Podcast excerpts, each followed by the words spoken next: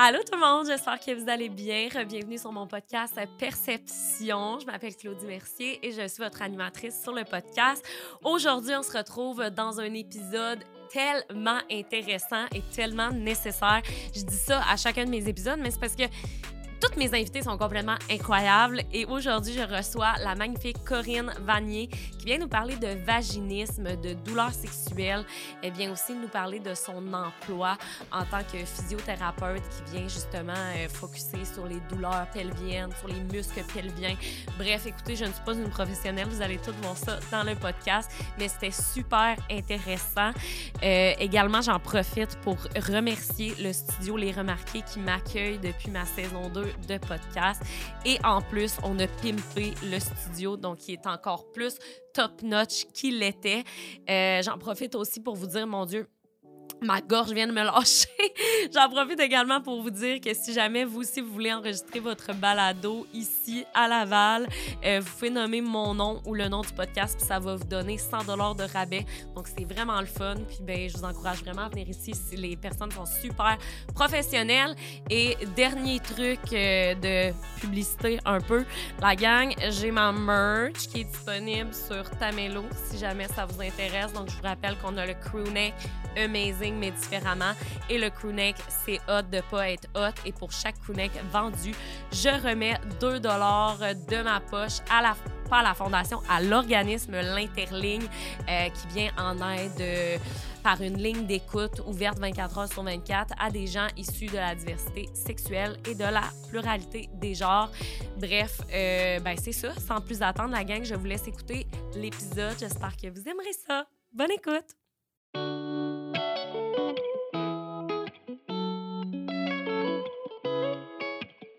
Allô Corinne! Allô Claudie! Ça va bien? Ça va bien, oui, merci.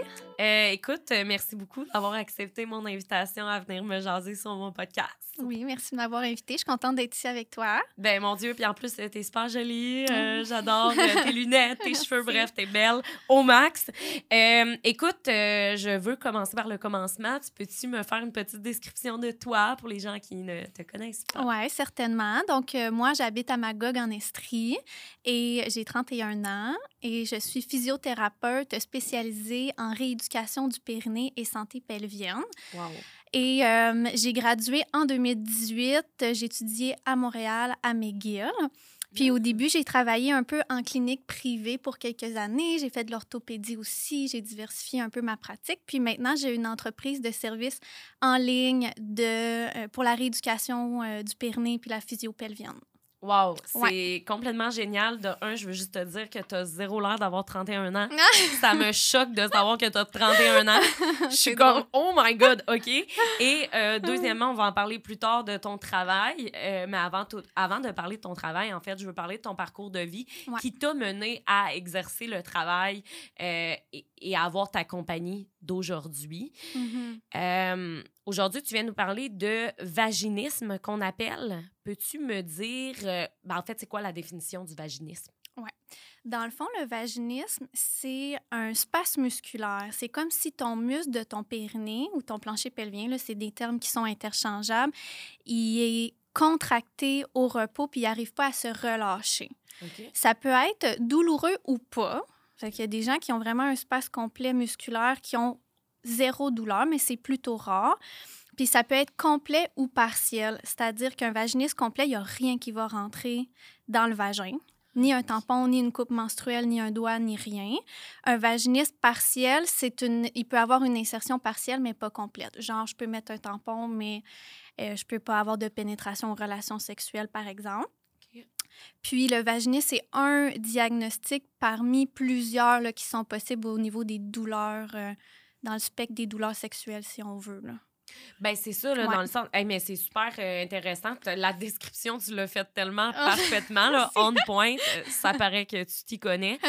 Euh, là, tu dis que le vaginisme, ça fait partie d'un des diagnostics, c'est parce qu'il existe oui, il y en a quelques-uns. Ah ouais, mais est-ce que tu veux me les nommer? Oui, je peux te les nommer. Fait, mais souvent, le vaginisme, ça va être lancé un peu ici et là, quand c'est pas nécessairement ça que la personne a là. là fait que juste pour nuancer ça. Parce que c'est pas toujours évident de faire le bon diagnostic quand on n'a pas la bonne formation pour le faire ou des fois, il y a un peu de confusion là, chez les différents professionnels de la santé. Fait que, petite parenthèse.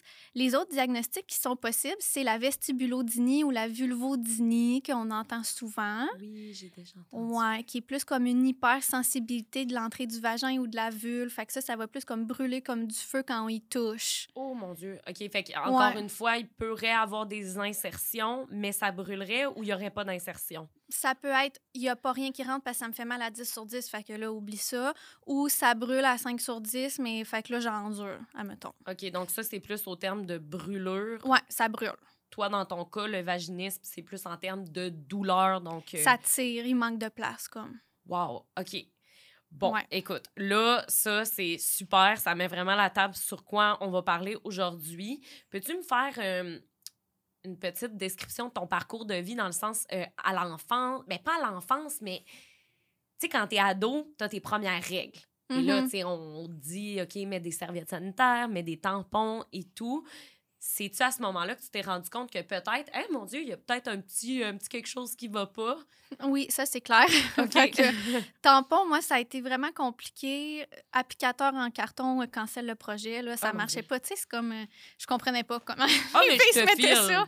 Moi, j'ai pas de problème, puis je trouvais ça très difficile à insérer un tampon en carton. Oui, c'est ça. C'est ça qu'ils nous donnaient, tu sais, à l'école secondaire, dans les petites formations poches, là, de, bon, là, les filles, on vous donne une boîte de tampons, là, avec... L'applicateur en carton. Fait que là, ça, ça marchait pas. applicateur en plastique, très difficile. Puis il a fallu que je trouve le plus petit, la plus petite sorte mm-hmm. euh, Pearl là, euh, pour teen, euh, la boîte mauve, c'était les seuls qui fonctionnaient. Fait que tu sais, c'était quand même. Je pouvais mettre une certaine type de choses, mais je pouvais pas mettre d'autres genres de, de tampons. Fait que c'est là que je me suis rendu compte que c'était pas comme mes autres amis, que eux autres ils pouvaient mettre euh, le super plus avec l'applicateur en carton. Moi, c'était pas mon cas. Je comprends. Puis, c'est à, quel âge que tu as eu tes euh, premières euh, ben, tes Autour de 13-14 ans, là, comme en secondaire 1, secondaire 2. OK. Puis à ce moment-là, est-ce que tu dis c'est la normalité? Ben, dans le sens que oui, tu dis que tu te comparais à tes amis qui, eux, étaient capables de s'insérer, mettons, des super plus et tout. Mais reste que moi, je me rappelle quand j'étais plus jeune, j'avais vraiment des difficultés à insérer un tampon, mais c'était parce que je connaissais pas la technique.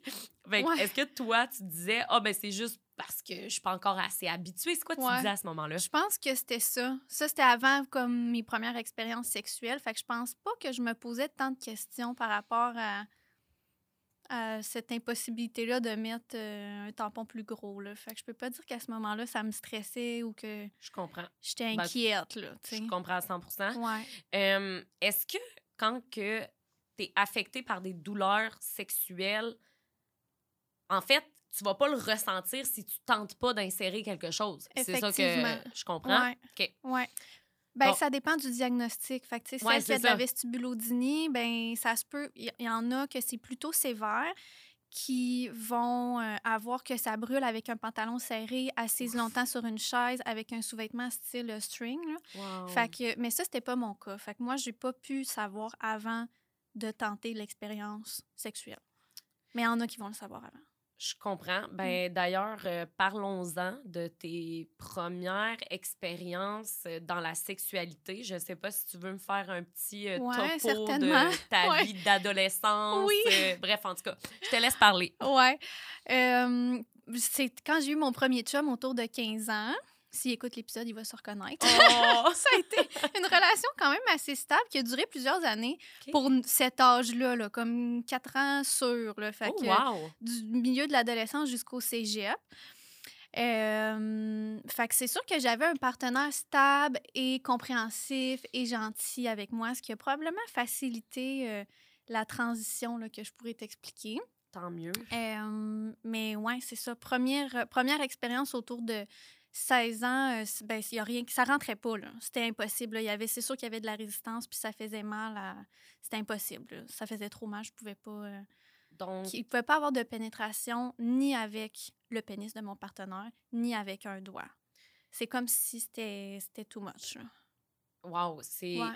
Dans le sens, c'est triste parce qu'à ce moment-là, tu devais peut-être te. Est-ce que tu disais c'est normal, ça fait mal, puis c'est normal que ça marche pas. Je- Ben, euh, les deux, trois premières fois, tu te dis ça, mais là, après ça, quand ça. Puis c'est aussi véhiculé pas mal quand t'es ado, puis même à ce jour, quand moi j'étais adolescente, mais même, je pense, pour les adolescentes en ce moment, comme si c'était normal d'avoir mal au début. Ouais. Mais c'est pas normal. Fait que oui, c'est sûr que c'est ça que je me disais, puis ça doit être ça que ben, des filles qui nous écoutent en ce moment se disent, mais c'est pas vrai ça. Ben, Puis en fait, plus t'essaies, puis plus ça fait mal, plus ça va devenir chronique. Plus ça. Ouais. Qu'est-ce oui. que tu veux dire par Ben, là? ce que je veux dire, c'est que ça se peut que exceptionnellement, tu des douleurs légères au début puis que ça passe. Mais pour celles qui ont des douleurs modérées à sévères au début, une fois, deux fois, trois fois, puis que là, ils persistent à essayer ça, c'est comme notre système nerveux aime pas ça puis il veut se protéger. Mhm. Fait que, tu sais, la douleur, c'est là comme un mécanisme de protection à la base. Hein? C'est là comme pour nous protéger, protéger nos tissus. Puis le but, quand on a mal, c'est de se retirer de la situation pour éviter qu'on se blesse. Ben, Sinon, 100%, ça servirait à rien d'avoir mal. Si ça arrivait après la blessure, par exemple, parce que là, c'est comme too late. Ben oui, c'est déjà non. blessé. Ben, Fait que Plus tu 100%. t'exposes à de la douleur, plus ton, euh, plus ton système nerveux va vouloir te protéger en pensant qu'il y a une menace. Mm. Puis là, particulièrement au niveau vaginal, ben, le muscle, il va venir vraiment comme se tendre, se contracter. Comme si je touche un ronchon avec mon doigt, puis je- j'enlève ma Mhm. main, c'est mon biceps qui va se contracter. Mais mon vagin, lui, il peut pas comme se tasser. Ah, de la situation. Fait qu'il peut, il peut se contracter sur lui-même, comme se refermer, puis plus on a mal, plus ça fait ça, puis plus ça fait ça, plus ça fait mal. Ouais. Là, plus, c'est un cercle vicieux Je comprends. que c'est difficile de briser. Fait que c'est sûr que je- il y a énormément, énormément de filles qui vont me consulter dans mon travail, qui me disent que ça fait longtemps qu'ils essaient, puis qu'ils réessaient, puis c'est comme si on a la pensée que un jour ça va passer, là, mais c'est pas Mhm. vraiment de même que ça fonctionne. Wow, mais c'est super pertinent dans le sens que je me dis que si ce podcast-là peut aider des jeunes femmes qui en ce moment ressentent les mêmes douleurs que tu as ressenties, Ouais. à se dire, oh mon Dieu, finalement, il faudrait que j'aille consulter, tu sais. Ouais. Tu dis que ton partenaire était compréhensif, Mhm. puis tous les partenaires devraient l'être, soyons Mhm. honnêtes, mais c'est Mhm. vrai que quand on est ado, j'ai l'impression que les, les petits gars, ils ont les hormones dans le tapis, puis ils veulent, tu sais. 100 Ouais. Oui, ça, c'est sûr. Puis la plupart des filles vont me dire Moi, mon partenaire, là, il est super compréhensif. Ouais. Fait que j'ai pas beaucoup de. Il y a pas beaucoup de femmes qui sont venues me consulter, qui m'ont dit Ben, moi, euh, le partenaire que j'ai en ce moment, je me sens super euh, under pressure d'avoir des relations quand ça me tente pas ou quand j'ai des douleurs. Mais je pense que comme femme, on se met nous-mêmes de la pression de vouloir plaire à l'autre, de vouloir fitter dans le moule qu'on devrait fitter au niveau sexuel, c'est-à-dire avoir une pénétration, avoir du plaisir à la pénétration. Fait que là, quand on ne fit pas là-dedans, nous-mêmes, même si c'est pas le partenaire qui met la pression de, on va nous-mêmes se mettre la pression de d'aller faire des choses qui sont douloureuses. Même Hey, si le tellement- gars, il est comme, non, non, non, je veux pas te faire mal. Wow, mais c'est tellement vrai ce que tu Ouais. dis. C'est vrai. Eh mon Dieu. Ouais, On dirait que tu mets le doigt sur ce que j'ai déjà ressenti Oh. en étant plus jeune. Possiblement, oui. Ben oui. Mm. C'est comme, mettons, euh, ouais, en tout cas, il y a tellement d'exemples qui, viennent en- qui me viennent en Mm. tête. Je trouve ça beau ce que, ce que tu viens de dire. Puis, Mm, Merci. ça a pris combien de fois avec euh, ton partenaire euh, ben, qui a duré longtemps à l'adolescence? Ça a pris combien de fois avant que tu te dises, là, il y a quelque chose qui fonctionne pas, j'ai envie d'aller creuser cette. euh, Je pense pas que ça a été si long que ça, parce que, tu sais, quand ça fait 3, 4, 5 fois, t'essaies, puis ça marche pas, puis là, toutes tes amies, tu sais, à 16 ans, sont quand même actives ou ont eu des premières expériences, puis qu'eux, Ouais. ils vivent pas ça, ben là, je voyais bien que c'était pas comme les autres, là, ce Ouais. que je vivais, là. Puis j'avais pas d'autres amis proches qui vivaient ça. Puis ensuite, en en parlant avec d'autres filles que je connaissais, qui n'étaient pas nécessairement de mes amis proches, Mhm. proches, proches, je me suis rendu compte que il y en avait, il y avait d'autres filles qui avaient ça autour de moi, dont deux amies en particulier avec qui j'ai pu échanger, mais on était toutes un peu, euh, on savait pas pas en tout quoi faire avec ça. Quand moi j'avais 15-16 ans, genre Facebook ça, ça commençait, Ouais. il y avait pas Ouais. Instagram, ça existait même pas. Fait que je me souviens pas d'avoir même googlé là, euh, quoi faire quand tu as des douleurs aux relations sexuelles. En ce moment, tu pourrais vraiment faire ça puis trouver toutes sortes d'infos. Mais ça c'était pas tant non. Il y avait pas ça. Fait que je, on, je me sentais full isolée puis je savais que c'était comme c'était pas c'était problématique là, pour moi là ouais ben oui puis c'est tellement vrai ce que tu dis j'ai l'impression qu'en ce moment avec les réseaux sociaux on est un peu plus éduqués sexuellement full parce que Oui. si t'as une question Ouais. on dirait que ta youtubeuse préférée mettons peut répondre à la Ouais. question sans tabou puis t'as pas demandé à tes parents les podcasts, il y en a plein. Puis même, je trouve, dans les deux, trois dernières années, ça a comme full eu un essor là, Ouais. au Québec, les différents podcasts qui comme parlent de sexualité sans tabou, différents Tellement. comptes, différentes personnes qui sont comme emblématiques là-dessus. Euh, fait que c'est ça, j'avais pas ça. Fait que il a fallu qu'à un moment donné, euh, je consulte. Là. Ben oui puis ça, ça a été à quel âge euh, que t'as consulté pour ça? Ben, comment ça s'est passé dans les faits, c'est que j'ai conté toute cette histoire-là à ma mère avec qui j'étais vraiment proche. Fait que je sais que c'est pas le cas de tous les ados là, qui sont Mhm. assez euh, ouverts avec leurs parents, mais moi puis ma mère, on était hein, puis on est encore là, fait que Ben, c'était super mieux. ouvert, ouais. Euh, fait que c'est elle qui m'avait proposé qu'on aille euh, ben, chez le médecin parce que tu sais qu'est-ce que tu veux faire d'autre quand quand ça marche pas. Fait que je- on est allé chez le médecin ensemble. Je me souviens que j'ai vu un premier médecin qui savait pas. Fait que là, j'ai vu un deuxième médecin très qui rassurant Ouais, puis ça, ça arrive encore à ce jour. Je me fais souvent compter ça. Là. Mais mon Ah. médecin savait pas ou euh, Mm. elle me dit euh, de mettre du lubrifiant. Genre, euh. oh my god ok Fait que ça, ça arrive encore. là. Moins, j'espère moins, mais. Après ça, euh, j'étais allée voir mon médecin de famille qui, euh, elle, euh, ne... je me souviens pas qu'elle m'ait dit un diagnostic ou un mot. Là. Mhm. Elle savait pas, elle non plus. Fait qu'elle m'a référé en gynéco. ok Fait que là, c'était le troisième docteur que je voyais pour ça. Là. Ça t'avais pas de réponse tu sais? Non. J'avais pas de réponse. Puis, tu sais, tout ça, elle échelonne ça sur un an, un an et demi. Là. Eh mon Dieu, puis en- Ça que, fait un an, un an et demi là, que ça marche pas. Là, tu sais, ça rentre pas. euh. est-ce que tu Ouais. étais dans un mode crime, j'ai juste hâte de vivre ma Ah. première fois? Ouais, vraiment.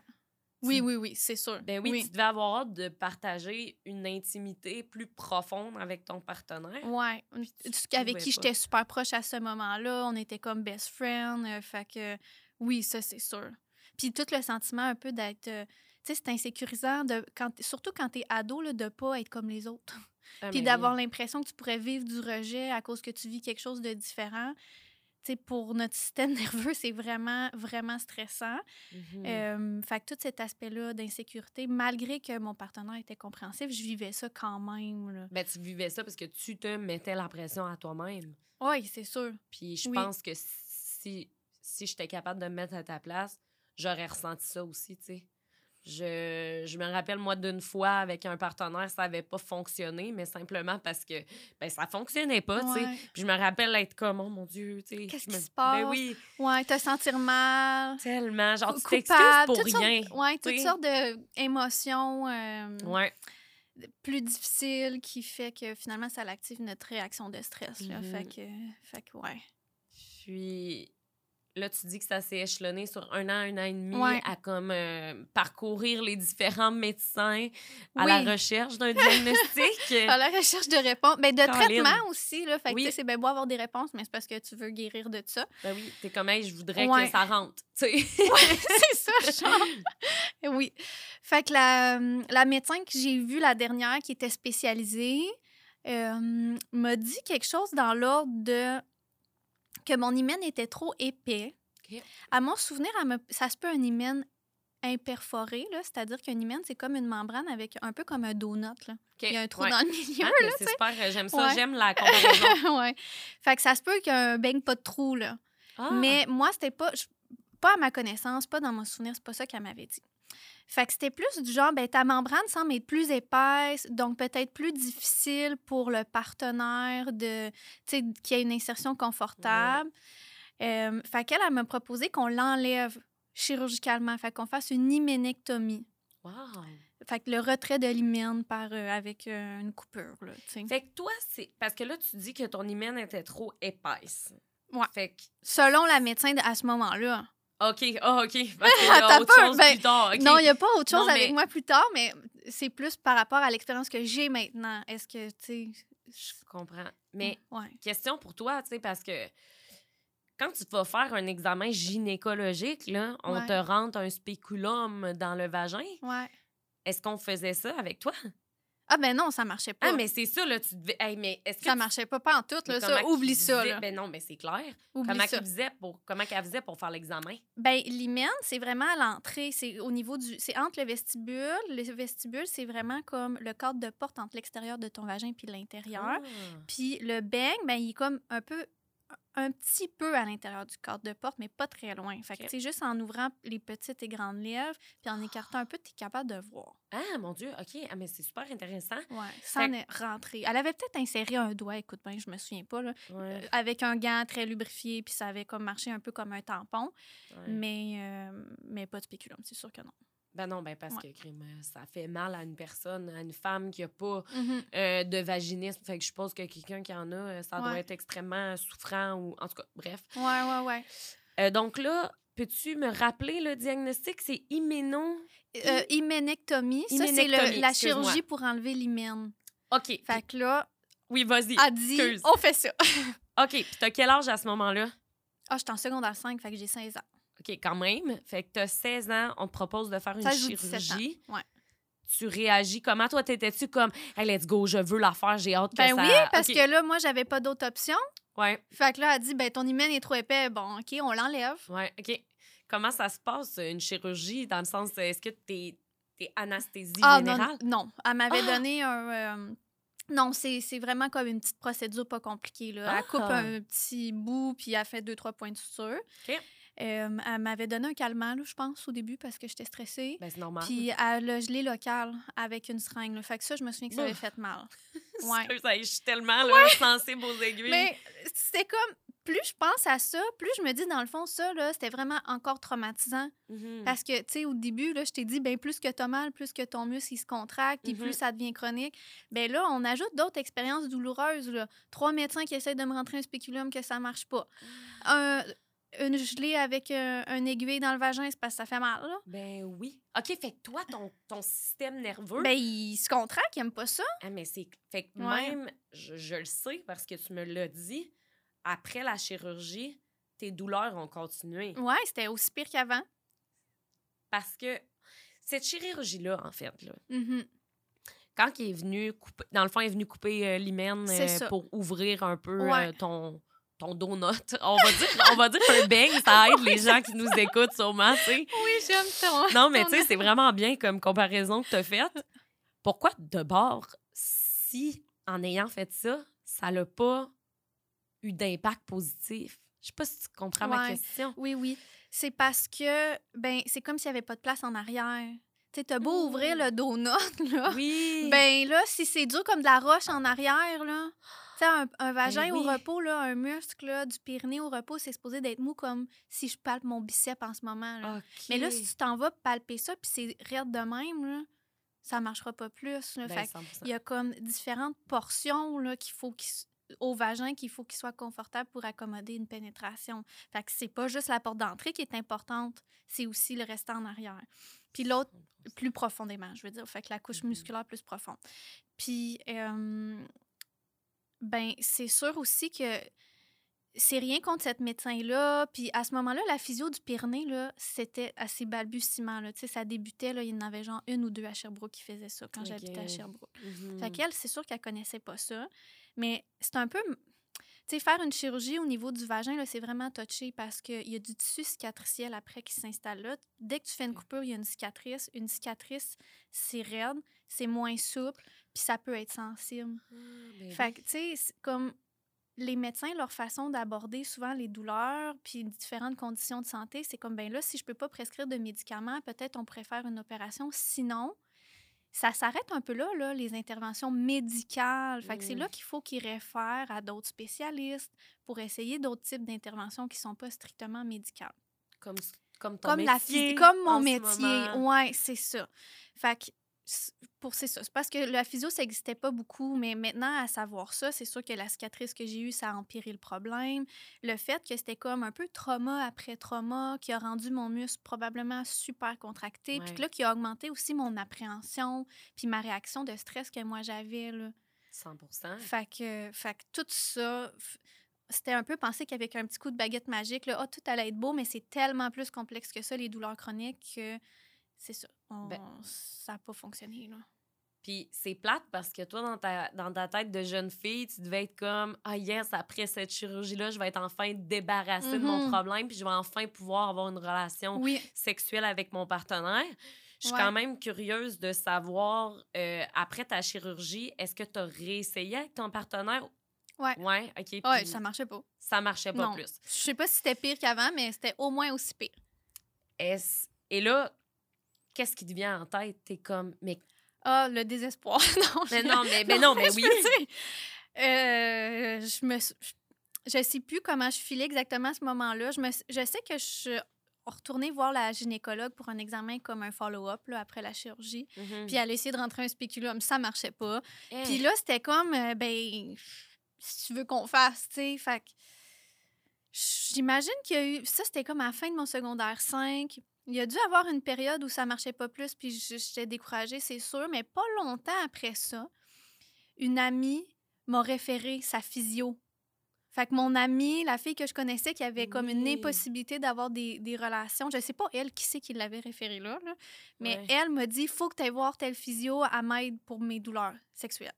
C'est fou parce que avant de lire ton message, je sais pas si c'est moi qui est inculte ou pas éduquée, je ne savais même pas que ce que tu faisais, c'était un métier. Non, t'es pas inquiète. Non, c'est mais quand même euh, récent dans les dernières années. Puis euh, celles qui connaissent plus le domaine de ce que je fais, c'est les mamans puis les, les femmes enceintes qui Ah. souvent vont se faire parler de ça dans- Mhm. durant la grossesse. Mais encore, ils s'en font pas toutes parler non plus. là. Mais c'est Ouais. super pertinent parce que, ben, en fait, ton métier doit tellement aider des, des jeunes femmes. Puis là, quand elle t'a référé à ce physio-là, euh, t'as-tu pris rendez-vous avec elle? Ouais. OK. Puis là, j'ai commencé à aller la voir. Mais tu sais, juste pour te dire comment que j'étais stressée, puis que tout ce qui avait rapport à comme insérer de quoi dans mon vagin, ça me faisait capoter. Ben, c'est sûr. La première fois que j'étais allée là, puis qu'elle a, tu sais, la position là, avec les, les pieds comme ça à table, Hum, là. les genre, étriers? ouais, ben, elle il n'y avait pas d'étrier, mais genre ouais. en position gynécologique, on va dire. Euh, j'ai fait un choc vagal, là, genre, je suis tombée d'un pomme. Ah, juste en te plaçant dans la position? Elle- quand elle a essayé d'insérer un doigt, là. Je capotais. J'étais comme, là, c'était rendu que c'était comme vraiment genre une. Traumatisant pour ouais, c'est ça. C'est ça. Fait que, tu sais, c'est compliqué, là, ça, de faire toute cette appréhension-là, puis ce stress-là. Là. Mais je suis quand même curieuse de savoir comment ça fonctionne quand tu vas chez Ouais. une physio Ouais. qui vient travailler tes douleurs sexuelles. Puis là, Ouais. justement, on peut embarquer dans, dans ton métier et tout, parce que je veux dire, tu es rendue une professionnelle là-dedans. Comment ça marche quand tu fais une séance? euh, comment Ben, peux fait te- des séances avec vous? là? Je Ouais, je pas, peux là. te parler des deux. Parce Oui, qu'il y a comme. la- la- en présentiel, c'est différent de ce que moi je fais en virtuel, évidemment. vas-y. Fait c'est sûr qu'en présentiel, ben il y a comme si dans la le- le- la cliente est dans la position gynécologique, on examine le muscle, on, on regarde toutes les choses qu'on regarderait en physiothérapie. Pour un autre groupe musculaire, on le fait pour le périnée. Fait qu'on regarde la souplesse, la force, l'endurance, le tonus, as-tu l'air tendu? Puis après ça, on peut travailler ces choses-là par euh, différents exercices. On regarde aussi les abdominaux, le patron de respiration, la posture, toutes sortes de choses qui vont influencer le périnée. Parce qu'il est vraiment complexe, ce muscle-là. Petite parenthèse. Il y a beaucoup de fonctions, puis ça, son travail est compliqué, fait qu'il y a différentes choses à évaluer. Puis on va évaluer surtout, avec nos mains, là. fait qu'on va euh, ça. mesurer avec un examen interne, avec un doigt inséré dans le Mhm. vagin pour aller palper. Puis ce qu'on ferait sur un autre muscle à l'extérieur, c'est juste ce muscle-là, il est plutôt en interne pour aller palper profondément. Ça ressemble à ça. Puis après, ça peut être des techniques pendant les séances. Des Il y a différentes façons de traiter. Là. Des techniques manuelles internes, avec des exercices de relâchement où on va comme appuyer sur le muscle à Mhm. l'intérieur pour le relâcher. Des fois, on peut utiliser de l'ultrason. Des fois, on peut faire des techniques de respiration. Toutes sortes de... Toute une panoplie de, de Ah, traitements qu'on peut faire dans la salle. Oui, c'est vraiment intéressant. Puis pour revenir à ton expérience, à toi, Mhm. tu es euh, dans la position. euh, ben là, en fait, tu fais un choc vagal parce qu'elle Oui. essaie, elle Ah, essaie cap- d'insérer ouais. un doigt. Ouais. Que- Qu'est-ce qui se passe? La suite des traitements, c'est quoi que vous avez fait? Est-ce que ça t'a aidé? Oui, ça m'a aidé. Ben, il y a beaucoup d'exercices à faire à la maison aussi. Ça, c'est l'autre portion. Ça, moi, c'est plus mon approche que je vais utiliser beaucoup en virtuel parce qu'on OK. s'entend, je ne serai pas là hands-on avec la personne. Mhm. Euh, fait que c'est des, des exercices avec des accommodateurs ou des dilatateurs qu'on appelle, qui sont comme, ça ressemble à un vibrateur Oui, oui, classique, oui, là, c'est mais ça, de, oui. de, de diamètre là, progressif. Puis les premiers, tu sais, tu vois, j'utilise différents kits, moi, avec mes clientes. Ben le premier, si on a un vaginisme qui est complet, là, il est minuscule, là, il est en gros comme un petit doigt. Là. Wow, fait que c'est vraiment comme pour pratiquer d'insérer quelque chose dans le vagin, dans un- une situation plus contrôlée où tu es comme tout seul, tu es calme, puis là, tu, tu fais comme une exposition graduelle avec ça, tu augmentes tranquillement le, le diamètre. Fait que ça, c'est c'est des exercices que tu fais en complément avec ce que tu travailles avec ta thérapeute. Eh, mais c'est Ouais. tellement euh, intéressant dans le sens que j'avais entendu parler des dilatateurs qu'on appelle Ouais. euh, sur les personnes trans qui venaient de, Ah, de ben oui, subir ça, c'est euh, une chirurgie, Oui. tu sais. Ça, c'est un autre euh, volet. Là. c'est de là que, Oui. comme j'ai entendu parler des, des dilatateurs à ce niveau-là, Ouais. toi, est-ce que tu as, eu à utiliser. T'as-tu eu à avoir recours à cette technique-là? Ouais, chez Oui. toi à la maison? oui. Pendant plusieurs mois, ça a bien fonctionné. Pour vrai? Oui, oui. Fait que Ça en combo avec le, ce que je faisais dans, dans la clinique avec la physio. Là. Fait que ça a bien fonctionné, oui. Wow, OK. Ouais.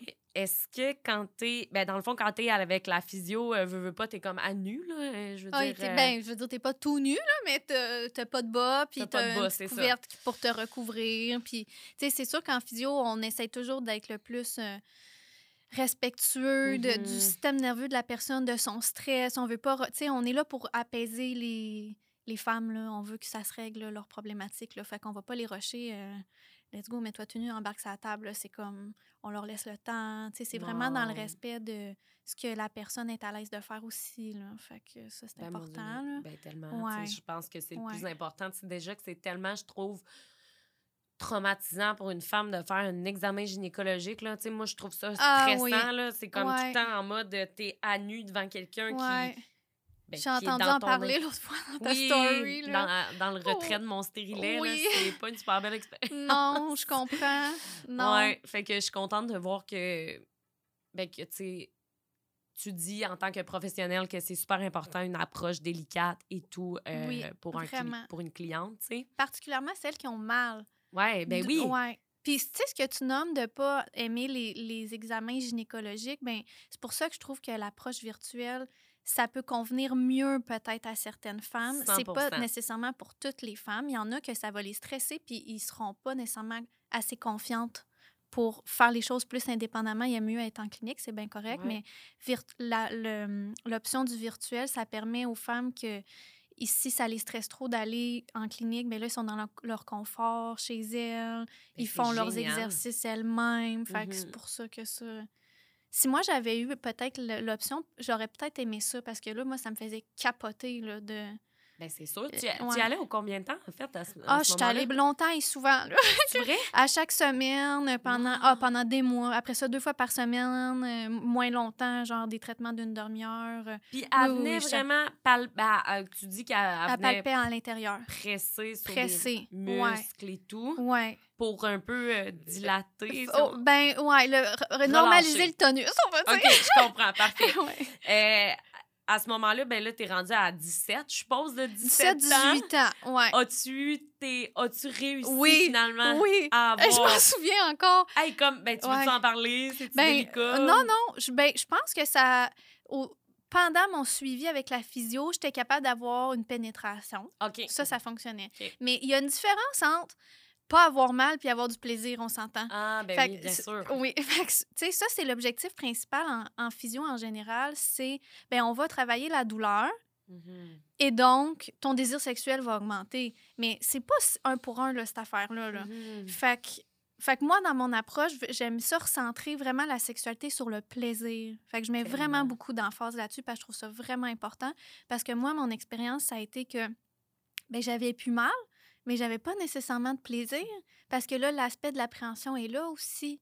Fait que là, T'étais dans ta tête beaucoup. full dans ma Ouais, tête. oui. Puis ça, c'est resté de même, malgré que j'ai vu la physio. Après ça, j'ai vu une sexologue pour m'aider. Euh, c'est resté comme ça longtemps. J'ai dû travailler fort sur moi là, pour que ça, ça change, là, puis être réellement épanouie là, au niveau sexuel. Des années. là.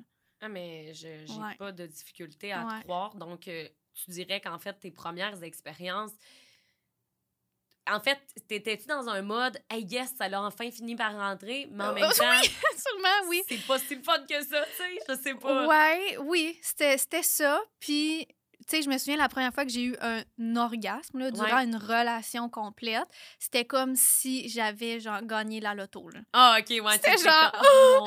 Enfin! Oh mon Dieu. Puis t'avais quel âge à ce moment-là? Est-ce que je demande Ah, pas tes ju- âges parce que je compare beaucoup à. C'était juste avant que je commence euh, l'université, fait que je devais avoir 19 ans, C'est ça. 20 ans? J'ai passé 3 ans au cégep, peut-être 20. OK. Fait que, autour de 20, ouais. tu- fait que ça, tu t'en rappelles encore. Puis, fait qu'à ce Ouais. moment-là, je suppose que t'avais du plaisir, là. Je veux dire, c'était plus. euh, Oui, oui, mais tu sais, oui, mais je, je peux nuancer en. C'était comme quand même comme si je- mes relations sexuelles, la sexualité en général, je, je voulais que ça fitte avec l'espèce de stéréotype qu'on a de pas beaucoup de préliminaires, beaucoup de pénétration, un Mhm. orgasme avec la pénétration, c'était- C'est beaucoup ça qui est véhiculé comme standard, là. Définitivement. Euh, fait que je pense que j'arrivais, somme toute, à avoir du plaisir dans ça, mais je j'étais pas assez dans mon corps puis assumée pour que avoir une sexualité plus à mon image, plus vraiment axée sur le plaisir, avec peut-être plus long de préliminaires, avec peut-être euh, plus de jouets sexuels, euh, plus Ouais. de choses que moi j'aime. là. Fait que ça, c'est quand même... Ben, t'as appris à te, à te découvrir à- dans ouais. tout ça, là. Ouais.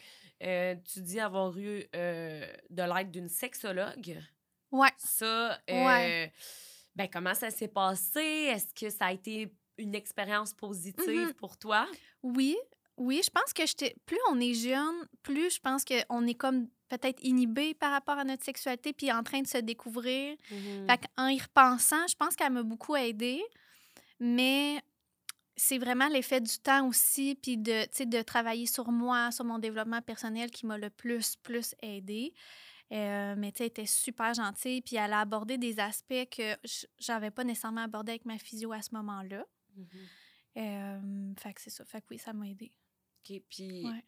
t'étais allée voir une sexologue à ce moment-là, c'est-tu parce que tu disais, oui, ça rentre, mais je suis pas Ouais. tant épanouie C'est ça. C'était ma physio qui m'avait référé en sexo. Je pense qu'il y avait beaucoup l'aspect de l'appréhension. Mhm. Puis euh, à ce moment-là, la physiothérapie, tu sais, en général, la physio, en ce moment, c'est supposé d'être basé sur un modèle biopsychosocial qu'on appelle. Fait que c'est comme pas juste les facteurs physiques, mais les facteurs psychosociaux aussi. Fait que l'état d'esprit de la personne, euh, son environnement. Puis on, on doit quand même adresser un peu tout ça.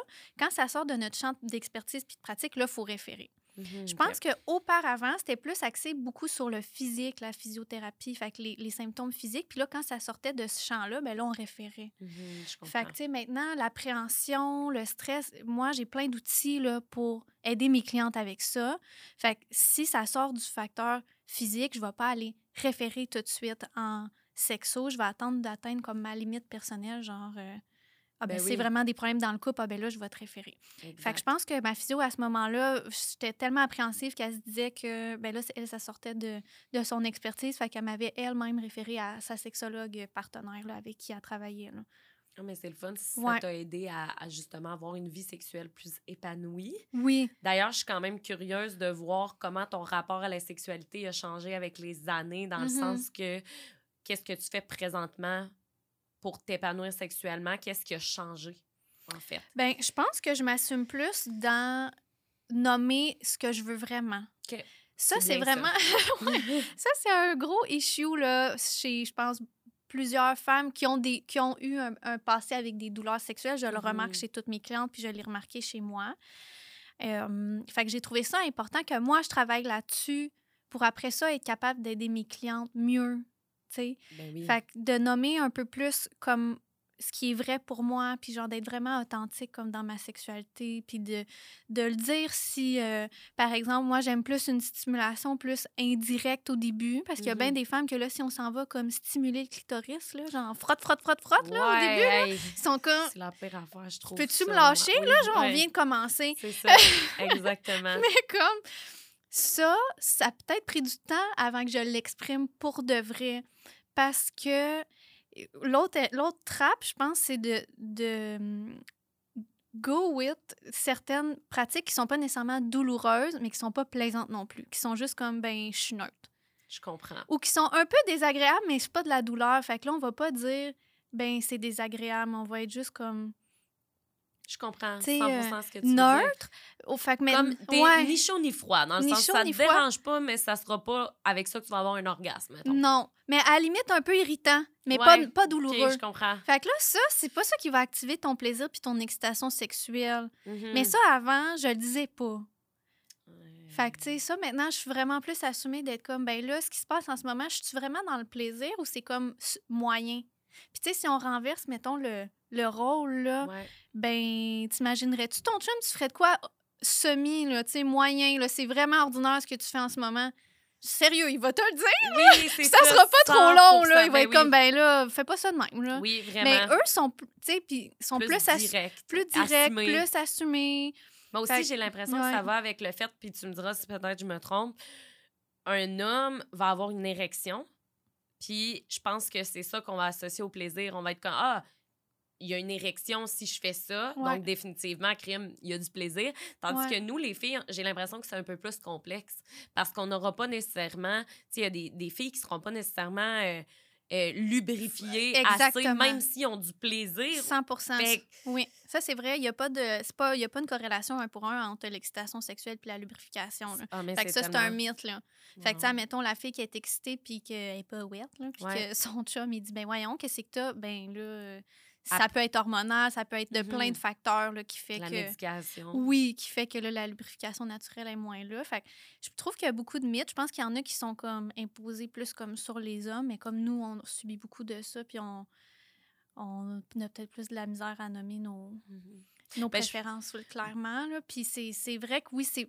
Je vais pas dire plus compliqué parce que c'est pas plus compliqué, c'est juste différent. Puis ce qui est ce qu'on voit dans les médias culturellement, ce qui nous a été inculqué, c'est un standard sexuel axé beaucoup sur le plaisir de l'homme. C'est très Mhm. génital, c'est très pénétration, c'est très pas de préliminaire, tout le monde a un orgasme en même temps. Exact. Fait que c'est pas que nous, on est plus compliqué, c'est qu'on voit pas dans les films, puis dans les livres, puis dans les séries télé, c'est quoi la vraie sexualité pour une femme, réellement, là, typiquement. On le voit pas. Fait qu'après ça, ben c'est sûr que c'est facile de dire, ben là, vous êtes donc bien compliqué. Mais tu sais, si c'était véhiculé plus que... Ça peut, dans le sens, euh, être compliqué pour un homme qui est comme. Pas, pas compliqué dans le sens que, oh mon Dieu, t'es donc bien compliqué, mais Mm. c'est donc bien compliqué de comprendre l'anatomie féminine Oui. dans le sens qu'il y a tellement de mythes et, et tu sais, dans le sens, comme tu disais tantôt, de tout de suite aller jouer avec le clitoris, on dirait qu'eux autres, ils vont dire, ah ben le clitoris, c'est la, la façon dont il va avoir un orgasme. Fait que c'est sûr que si je joue Oui. après, elle va avoir un orgasme. Oui. Mais ça va plus loin que Ben, ça. puis le clitoris, c'est pas juste le petit bout qui sort, là. Oui, c'est ça. Il y a, il y a combien de terminaisons nerveuses dans un... Il y en a beaucoup, Ah, c'est une bonne question, mais il y en a plus que dans le gland du pénis. C'est fou. c'est fou, là, la, les- la terminaison nerveuse. Puis le clitoris, c'est le seul organe, homme-femme, euh, c'est le seul organe, organe chez les deux sexes qui, Oui. que son seul, sa seule fonction, c'est le plaisir.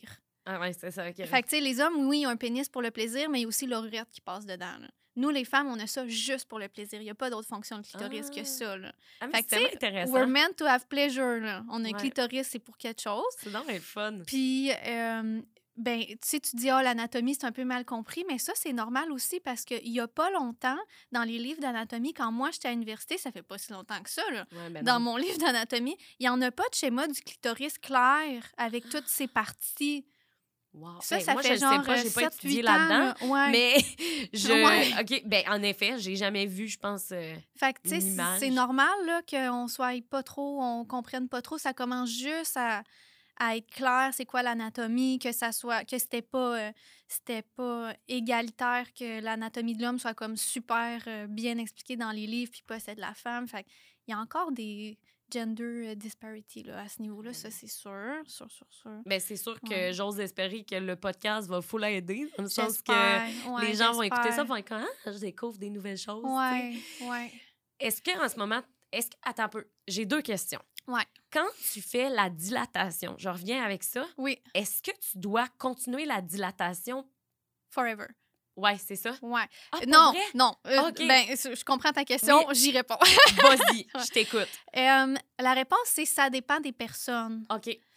Euh, ceux qui ont du tissu cicatriciel, comme ceux qui ont une vaginoplastie, là, que tu m'avais Oui, nommé, oui. possiblement. Parce qu'il y a tellement de tissu cicatriciel, c'est tellement raide. Ça se peut qu'il faut faire comme des exercices d'entretien à long terme, mais pas avec une fréquence aussi grande que quand on est dans la période où on veut faire des gains. Fait que c'est plus une fréquence de maintien des acquis, genre une fois par semaine, selon les symptômes. Moi, j'ai eu plein de périodes dans ma vie que j'en ai pas fait du tout, puis ça allait bien. Puis Puis là, pour X raison, ça revenait. Ah, peut-être une infection urinaire. Mhm. Ah, une vaginite à un moment donné. Ça a fait que j'ai eu de l'inflammation, ça a fait mal. Parce que ça, c'est un traumatisme aussi au Ben, niveau euh, ça- de la vulve, du vagin. oui, c'est ça, ça crée de l'inflammation. Puis là, le, le mécanisme, de, ça va être encore là de, ait un, peut-être un peu un plus un spasme musculaire dans mon cas, vu que j'ai une tendance à ça. Mais il y en a, mettons, une fille qui a une vaginite, elle ne sait pas, elle a une première relation sexuelle, pas une première, mais Non, mais je une relation ouais. sexuelle avec son chum durant sa vaginite, ça brûle. Ça, ça peut être un déclencheur pour une douleur qui va se chroniciser. Puis après, elle va dire, ben ça allait bien avec ce partenaire-là pendant plein d'années. Puis après ça, j'ai commencé à avoir mal. Puis là, qu'est-ce qui s'est passé? Ben des fois, ça, ça peut être des petites choses qui ont insta- installé le pattern. là. Je comprends. Fait que tu dirais que toi, il y a eu des moments où tu as dû refaire euh, des petits Oui, exercices ouais. de, dilata- de dilatation. Ouais. En ce moment, est-ce que tu es, est-ce que tu 100% guéri de tes douleurs euh, Je sexuelles? dirais 95% OK. Euh, si j'écoute plus mon plaisir puis que je, je sors de ma tête pour être dans mon corps, il n'y en a pas ou presque pas. Je Fait que ça va vraiment avoir, il va avoir, avoir vraiment un changement de mon état d'esprit sur mon corps. Je vais me sentir Mhm. différente. Fait que faut que, tu sais, moi, dans mon cas, il faut que ça soit comme délibéré, que je me mette dans le mood. faut que je gère mon stress dans le quotidien. Mhm. Euh, faut pas que ma charge mentale, elle soit comme en train de m'exploser le cerveau parce que je serais pas disposée pour ça. Mhm. Parce que pour moi, la sexualité, c'est pas juste mécanique. Il faut que mentalement, je sois bien. Ben, c'est pas comme tu. Ouais. C'est là, ça va durer 5 secondes, puis Non. faut qu'il y ait un, Non, c'est ça. Faut que je, un événement. Pas un événement, mais il faut que tu te sentes confortable dans ton environnement. faut que je sois relax. Ouais, mais je suis pareil comme toi là-dessus. Moi, j'ai besoin d'une. euh, Moi, j'ai besoin là, que ça soit euh, Sensuel. sensuel. Oui, Oui, vraiment. tu sais, Ouais, dans tes euh, cinq sens. euh, Oui, dans- définitivement. ça t'aide à être plus dans ton corps. euh, fait mais ça, c'est plus typique chez la femme. Que ça. chez l'homme. Ouais, que chez l'homme. Ça veut pas dire que toutes les femmes marchent de même. là. Il y en a que non. Mais euh, ça, ça me prend ça. Fait que je te dirais que quand, quand je suis vraiment comme dans le mood, il y en a pas ou presque pas.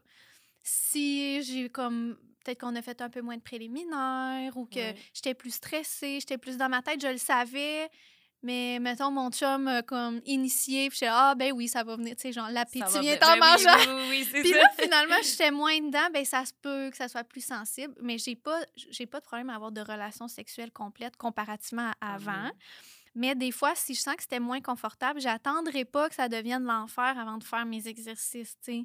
Parce que je veux avoir du plaisir dans ma sexualité, je veux pas que ça revienne euh, Ben comme euh, je- semi, des fois ça fait mal, des fois non. Fait que, Mhm, Je comprends. c'est un peu on and off pour les exercices pour ta question là. Je Ouais. comprends. Ben, c'est super clair. Ouais. Est-ce qu'il y a des. Parce que tu as été avec un partenaire à long terme quand tu étais ado, Mhm. mais est-ce qu'il y a eu des partenaires sexuels qui t'ont donné une moins belle expérience dans le sens qui t'ont un peu fait se sentir mal ou qui n'étaient pas compréhensifs de ta situation? Ben, c'est sûr que ma situation était pas mal réglée quand mon premier chum puis moi, ça, on s'est laissé. vous êtes parfait. Fait que ouais. j'étais comme fonctionnelle, on va dire, au niveau Mm. sexuel. Je pouvais avoir une pénétration. Euh, Mais, n'avais pas nécessairement le plaisir qui venait avec, comme tu disais. on and off, ça dépendait des Mhm. partenaires. Tu sais, des positions de pénétration plus profondes que moi, ça m'a jamais comme... euh, moi, j'ai pas de plaisir avec ça. C'est, ça va plus aller comme... je- taponner des spots qui sont plus sensibles. Fait que oui, c'est déjà arrivé que j'ai certains partenaires qui étaient comme. euh, mais tu sais, c'est. En même temps, on a tous daté des tweets, là. Oui, ben oui. Mais- J'adore ça. On a daté des tweets, j'adore. Je pense à une personne en particulier, ben, Ouais. qui était comme. Ben, voyons donc, l'autre fille avec qui j'étais, elle faisait ça, puis elle faisait ça. Ah, Mais tu sais, à y repenser, je suis comme. Clairement, il était. Ouais. Mais je pense qu'on peut tous se dire pourquoi j'ai. ça nous fait grandir, ces expériences-là. Ah, Après ben, sont sait ce qu'on veut. nécessaires quasiment Ouais, pour. euh, ben, c'est ça, pour grandir. Ouais. Fait que oui, c'est déjà arrivé. Puis justement, ça démontre à quel point les mythes sur la sexualité de la femme. Là. Tu sais, ça, sont fondés. Ouais, c'était probablement fait. une personne qui pensait que le sexe, c'était un peu comme la porn. là. Hmm. Mais tu sais, Mais encore là, une fois, une autre affaire, tu peux. Attends un peu. Pas que je dis qu'on peut quasiment pas en vouloir à ces personnes-là, mais en même temps, quand t'es né dans une société où Ouais. que la pornographie est tellement omniprésente, puis que t'as juste ça comme ouais. vision, c'est là que c'est difficile. Fait que c'est pour ça que c'est important d'éduquer ça, les jeunes dire. Ouais. rapidement au secondaire. Je sais pas à partir de quel âge on pourrait commencer à éduquer les- jeunes Ah, sur la sexualité Ben, féminine. tellement tôt, tellement tôt. Ouais. Puis, tu sais, euh, justement, il y a Marie-Lou Etier, que tu connais peut-être, là, qui Ah, ben elle- oui. elle vient de sortir une application pour l'éducation sexuelle Oui. pour les enfants. Fait que même quand, sont- même quand on est enfant, là, parce que ça, là, le shaming sur la sexualité, ça peut commencer super tôt. là. Ah. Par exemple, un enfant qui commence à se masturber genre autour de 4 ans en Ah, public, oui. euh, parce que c'est pas que c'est comme c'est une chose à faire plus intime dans ta chambre, Mhm. ben si son parent répond genre euh, ben fais pas ça, c'est Ouais. dégueulasse ou on fait pas ça, euh, c'est honteux, ben là tout de suite il y a un tag là de associé à comme la sexualité c'est mal. Tel- versus oh, Dieu, comme tellement. C'est normal, maman aussi a fait ça mais dans sa chambre, seule. C'est bien ça. Ouais. Ouais. Puis, Ouais. c'est tellement important ce que tu dis. Ouais. J'ai l'impression que, euh, ben moi, je me rappelle au secondaire, on, on dirait qu'au secondaire, on savait toutes que les gars se masturbaient, mais les filles, on le disait pas.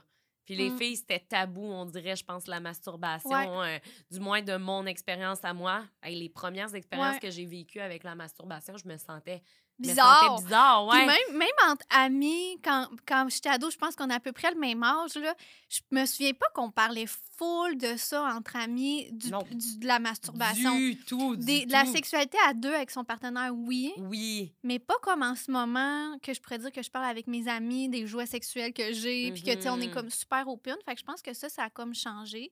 Je sais pas si c'est parce que j'ai vieilli. Ouais, je je sais sais pas, pas, ouais. c'est comment qu'ils vivent, les, les jeunes filles, plus aux adolescentes au secondaire ou au primaire. Ben, je serais curieuse de le Ouais. savoir. Tu sais, si jamais il y en a qui écoutent le podcast qui veulent se confier en commentaire, ça peut tout le temps être pertinent dans le sens de comparer son, son expérience. Tu sais, je pense qu'avec Mm. les réseaux sociaux, on voit de plus en plus de, de femmes qui s'expriment sur euh, la masturbation tu sais, à l'adolescence puis tout. Fait que je pense que ben, je pense qu'on est plus informés qu'on l'était, du moins à notre Mhm. âge. tu sais. Ouais. Mais Eh. je pense qu'il y a un manque d'éducation là, de- Ah, ben pour oui. les, les sûr. jeunes femmes. Puis, tu sais, quand, quand moi, je vivais ça, c'est j'aurais tellement aimé ça qu'entendre un podcast avec une fille qui en parle. Genre, j'étais tellement pas outillée. Mhm. C'était comme si euh, je t'ai laissée à moi-même. Là. Fait que, tu sais, c'est pour ça que, que je veux en parler. Puis que je pense que ça pourrait même être bon de, de qu'il y ait de l'éducation dans les écoles. Puis qu'il y ait plus de plateformes là, qui en parlent. Ben tellement, et Ouais. tu pourrais en parler dans les tu pourrais aller en Ah, parler dans les écoles, ça serait sait? tellement nice. Ouais. Ça serait tellement pertinent, j'ai l'impression. Euh, D'ailleurs, là, euh, je, veux, je veux faire une petite euh, transition rapide sur ton métier. Ouais. Toi, évidemment, tu as, voulu aller là-dedans pour Mhm. aider d'autres personnes qui, comme toi, ont vécu la même expérience un peu?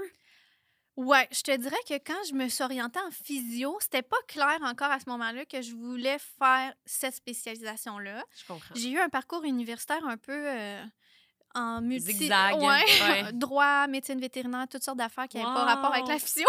J'adore. je suis allée en physio parce que j'aimais le corps humain puis j'aimais le domaine de la santé. Mhm. Puis, tu sais, ça s'arrêtait là. J'aimais l'entraînement, le yoga, ces, ces choses-là. Puis, euh, plus j'avançais dans le programme, puis je- plus je me suis rendu compte en faisant, parce qu'on pouvait choisir des cours de spécialisation. Quand j'ai fait le cours de, de santé pelvienne, là, Ouais. là, c'était comme, comme si Je suis à ah, ma place. Ouais, genre, toute ma vie m'a amené à ce moment-là. Tu sais, Oh! ce feeling-là d'être comme, enfin, genre, j'ai l'impression que je sais qu'est-ce qu'il faut que je fasse. Fait que ça a été pas mal clair à partir de ce moment-là que je voulais m'orienter là-dedans. Puis avec mon, ben, mon expérience personnelle, c'est sûr que ça fait que...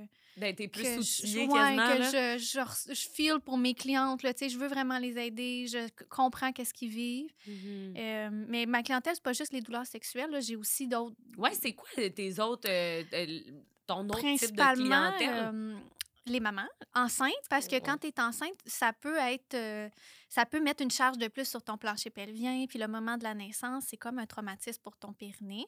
Fait qu'il y a des, des choses qu'on peut faire en prévention de pour éviter qu'il y aurait des symptômes après puis en postnatal, comment reprendre le sport, comment reprendre euh, l'entraînement sans euh, développer de symptômes pelviens, ou plus tard dans la vie de la femme, là, fait des problèmes de fuite urinaire, des problèmes au niveau des selles et des gaz, là, genre fuite, Wow! euh, des problèmes de lourdeur pel- pelvienne, fait que ça, c'est plus un organe qui va avoir tendance à être descendu ou qui pourrait sortir par le vagin, un prolapsus qu'on appelle. Ah, mais c'est, c'est Ouais. tellement intéressant dans le sens que ben, c'est, super important, là. Je veux dire, euh, Mhm. même moi, là, je sais que j'ai. Il faudrait que je fasse des exercices avec. euh, comment qu'on dit ça? Les boules de Kegel? Des boules de Kegel, mais Oui. attention, ben, Vas-y, ouais, Ouais. dis-moi donc, parce que j'ai des, des fois j'ai des petites fuites là, urinaires. t'as des Non, mais, non, mais attends un peu, non, mais des fois.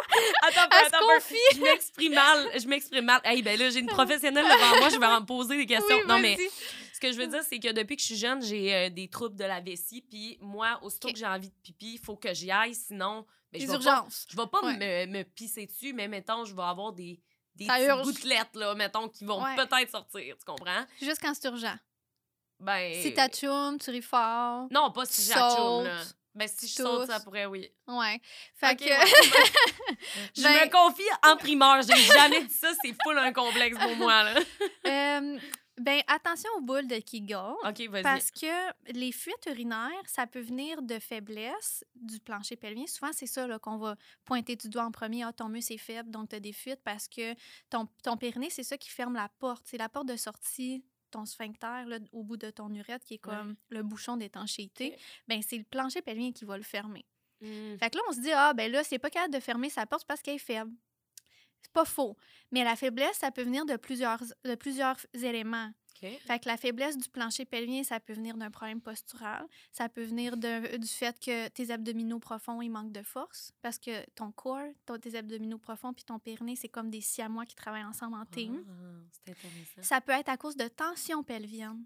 Fait que souvent, les filles qui ont des douleurs sexuelles ou du vaginisme vont avoir des fuites urinaires parce que leur muscle est tellement contracté au repos que là, il n'y a plus de force pour faire rien d'autre parce que lui, tout ce qu'il fait dans la journée, c'est se contracter au repos. Puis là, quand tu lui mets une charge de plus, tu lui demandes de faire un effort supplémentaire, il n'y a plus de jus. Wow. Fait que là, pour en revenir avec ta boule de Kegel, Ouais. ça, c'est super fais là. J'adore. Pour en revenir avec ta boule de Kegel, ça, c'est pour faire du renforcement. Mais si j'ai des tensions musculaires, ça va être beaucoup trop difficile parce qu'il faut que je relâche mon muscle avant parce que ma faiblesse, ça vient pas d'un pur manque de force, ça vient d'un manque de force qui vient de ma tension. Ah, wow. Fait que là, il faut faire attention avec la boule parce qu'on peut l'utiliser, mais si on a des tensions, ça pourrait empirer les symptômes. Ah, mais mon Dieu. Fait que peut-être qu'il faudrait voir, là, tu sais, peut-être que toi, tu aurais des tensions à relâcher en même temps de faire du renforcement. C'est ça qui va être le plus efficace. Fait qu'on veut un muscle qui est souple, que son tonus, il est neutre. Le tonus, c'est l'état de mon muscle au repos. Il est-tu de même ou il est comme relâché? Puis ça, mettons, tu serais... toi, tu serais-tu capable de le voir? Là, Non, pas là, pas là. Ben non, pas là, là. hey. Wow. Non, mais dans le sens que, comme quand tu parles avec ta cliente, tu es capable sûrement de savoir s'il y a des Ouais. tensions, justement. Dans le là. fond, euh, si c'est une évaluation en présentiel, je vais l'évaluer avec mes doigts, je vais le voir tout de Ouais. suite. Si c'est une évaluation en virtuel, elle fait une auto-évaluation au préalable. Fait qu'elle reçoit un formulaire, puis il y a des étapes. Fait que là, je suis comme, Ah. là, mets ton doigt dans ton vagin, puis là, pèse à telle place, puis là, rapporte-moi qu'est-ce que tu as trouvé. Ça faisait-tu mal? C'était-tu dur? Ça avait-tu l'air de telle chose? Combien de secondes t'as tenu? Ça a-tu. Serré autour de ton doigt? Oui, non, peut-être. Fait que là, moi, après ça, je suis capable de d'inférer à partir de ce qu'elle ce qu'elle me répond. Bon, ben là, manque de force est tendu. euh, elle est beaucoup tendue, on va travailler ça en premier. Ou, ah, ça a l'air normal son tonus, je vais lui donner beaucoup de renforcement au début. Ah, ses abdominaux, c'est pourri, on va travailler ça. Ben wow, mais Ouais. mettons là, qu'il y a des, des jeunes filles qui nous écoutent en ce moment qui aimeraient travailler avec toi dans le sens qu'ils qui aimeraient à t'avoir comme professionnel Ouais. pour les aider dans leur douleur sexuelle. Toi, dans le fond, tu fais du virtuel et du Mhm. présentiel ou tu es juste présentement dans le virtuel? Principalement en virtuel. Ouais. Le présentiel, c'est ça, c'est dans ma région. Puis moi, je me déplace à domicile. Fait que j'ai pas de clinique fixe où je, travaille. J'ai comme une clinique mobile. Euh, mais je le fais aussi, mais en estrie. Fait que je me déplace pas avec ma clinique mobile jusqu'à ça arrive ouais, ouais, par évidemment, exemple. là, ouais, ouais, je comprends. Euh, fait, que- fait que c'est sûr que pour celles qui sont pas proches de chez moi, ben c'est plus le virtuel. Puis ben j'ai beaucoup de clientes un peu partout au Québec là, fait que ça le virtuel ça, ça l'attire beaucoup de jeunes Ben oui. surtout là qui pas sont tu veux pas te mettre à nu devant quelqu'un tout le temps. Tu sais, moi, j'aime pas ça, ça. là. Tu sais, je suis à, je Ouais. suis à l'aise dans mon corps, mais reste que montrer son vagin à un inconnu, ça peut Ouais. être stressant pour une Ah, y a- y a- jeune. les femmes, elles ne pas, là. Bah, c'est ça. Ils ne trippent pas sur. euh, Puis c'est normal, là, tu sais, c'est notre intimité, c'est une partie Mhm. du corps qu'on ne monte pas d'habitude. euh, je veux dire, euh, fait que c'est 100% normal.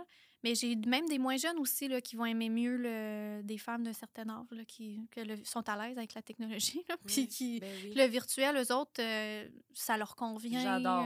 euh, ouais. Ben, Ouais. je vais, ben, si, si tu veux, je vais mettre tes, Ah, ben oui, ça me fait vraiment plaisir. en barre de Ouais. description, comme ça, tu sais, si jamais les filles, vous sentez que ce podcast-là vous a interpellé puis que vous sentez que vous avez peut-être besoin d'une professionnelle à ce niveau-là, ben Corinne est là euh, pour vous. Oui, puis il y en a Euh, d'autres aussi. Là, Ben oui, ben mon a- Dieu, a- évidemment, t'es pas la seule C'est du ça. Québec, mais reste que là, t'es Ouais. avec moi, fait que Ouais. crème, euh, accepte que je te vende, OK? D'accord. Dis-toi ça. Euh, écoute, euh, je pense sincèrement qu'on a fait vraiment un beau grand tour euh, de ce qui était euh, le vaginisme, tout ce qui l'entourait. Est-ce que tu as un mot de la fin pour les, les gens qui Ouais. nous écoutent? Euh, ben, je veux que s'il y en a qui nous écoutent, qui ont des douleurs euh, aux relations sexuelles, une chose que j'ai pas nommée dans l'épisode, c'est qu'il y a une femme sur cinq qui a des douleurs. Oui, C'est vraiment énorme. Fait que, tu sais, qui se sentent pas seules. Tellement. Pas juste parce que moi, j'ai parlé de mon expérience, mais parce qu'il y a plein d'autres femmes autour d'elles qui ont probablement des douleurs, mais qui en parlent juste pas. Puis, Oui. dans leur vie, une femme sur trois va avoir un épisode. C'est énorme. C'est vraiment beaucoup, beaucoup, beaucoup de femmes. Là, Hey, que... C'est fou, là. Oui, oui, oui. Puis ça, c'est le monde qui en parle pas aussi, peut-être, là. Oui. Oui. Il y en a sûrement bien plus qu'on le pense, là. Ah oui, ça c'est un peu comme euh, tu sais les abus sexuels, il y en a sûrement plein Mm. qui en parlent pas. Définitivement. Euh, fait que pour, je veux qu'ils sachent qu'ils sont pas seuls, que c'est commun, c'est juste que malheureusement c'est pas quelque chose qui est mis de l'avant encore beaucoup puis qui est hyper bien euh, compris toujours par le les professionnels de la santé, fait qu'ils se sentent pas comme euh, laissés à elles-mêmes. Souvent, c'est ça que les filles vont me dire. Là, fait que ça, je trouve ça dommage quand ils se sentent comme ça Mhm. Puis que s'ils sont prêts à entreprendre une démarche, qui, essaient de trouver une approche, puis une personne avec qui ils se sentent à l'aise, puis en sécurité, puis que ça va être comme apaisant pour leur système nerveux, puis pas, pas genre euh, troublant, stressant, euh, je suis pas bien, j'ai genre je fais une crise de panique en me rendant chez la physio, là, ça c'est pas ça qu'on veut, là. Fait que de trouver vraiment une place où on se sent bien d'aller. Ben oui, puis Ouais. de pas aussi se mettre la pression puis de dire que c'est de ta faute que t'es donc pas euh, que Ben ton corps non. est donc de la merde? Non, c'est quand- pas de la faute à personne. C'est physiologique, c'est une réaction vraiment qui se fait par, euh, par réflexe là, quand on a mal. On- On est wired là, de cette façon-là dans notre cerveau pour se protéger. Euh, fait que c'est pas de la faute de personne, c'est vraiment... C'est normal, ça s'installe comme ça, les douleurs chroniques. là. Mais c'est C'est pas une question de pertinent. volonté. là. Ben, c'est super Ouais. pertinent, mais aussi très troublant de voir à quel point ça l'implique beaucoup de femmes, en fait, qui ont des douleurs sexuelles. Puis, Ouais. euh, encore une fois, je me répète, mais j'espère vraiment que ça va avoir pu aider Moi des femmes à consulter, en fait, puis à leur ouvrir les yeux, puis à se dire Hey, grâce à ça, je vais aller consulter. Fait que je te remercie beaucoup Merci à toi, de Claudie. ton temps. C'était super. Merci de m'avoir euh, invitée. Pertinent. J'en ai appris du haut de mes 27 ans. Je suis comme. euh, ben, je suis choquée de que j'en savais pas plus à ce niveau-là. Parce qu'on devrait en savoir plus, on devrait être éduqué. Fait je te remercie de m'avoir Ah, éduqué. Merci à toi. Euh, puis les gens qui nous écoutent, merci beaucoup à vous aussi. Pour vrai, euh, c'est toujours un plaisir euh, de voir vos commentaires. C'est toujours un plaisir de voir que le podcast vous plaît aussi. D'ailleurs, si jamais vous voulez enregistrer le podcast d'une façon super gratuite, c'est d'aller mettre, si vous le voulez bien, 5 étoiles sur les plateformes de balado. C'est ce qui fait en sorte que le podcast est partagé euh, à travers le Québec. Euh, puis je pense que c'est super important que cet épisode-là soit partagé. Donc, si vous sentez que ça peut vous interpeller, ben n'hésitez pas à justement vous abonner, à partager, mais aussi euh, je vais mettre euh, toutes les ressources d'aide, les réseaux de Corinne en barre d'infos si jamais ça peut vous intéresser. Puis ben sinon, la gang, nous on va se revoir la semaine prochaine pour un nouvel épisode. Merci beaucoup d'avoir été là. Je vous aime. Bye.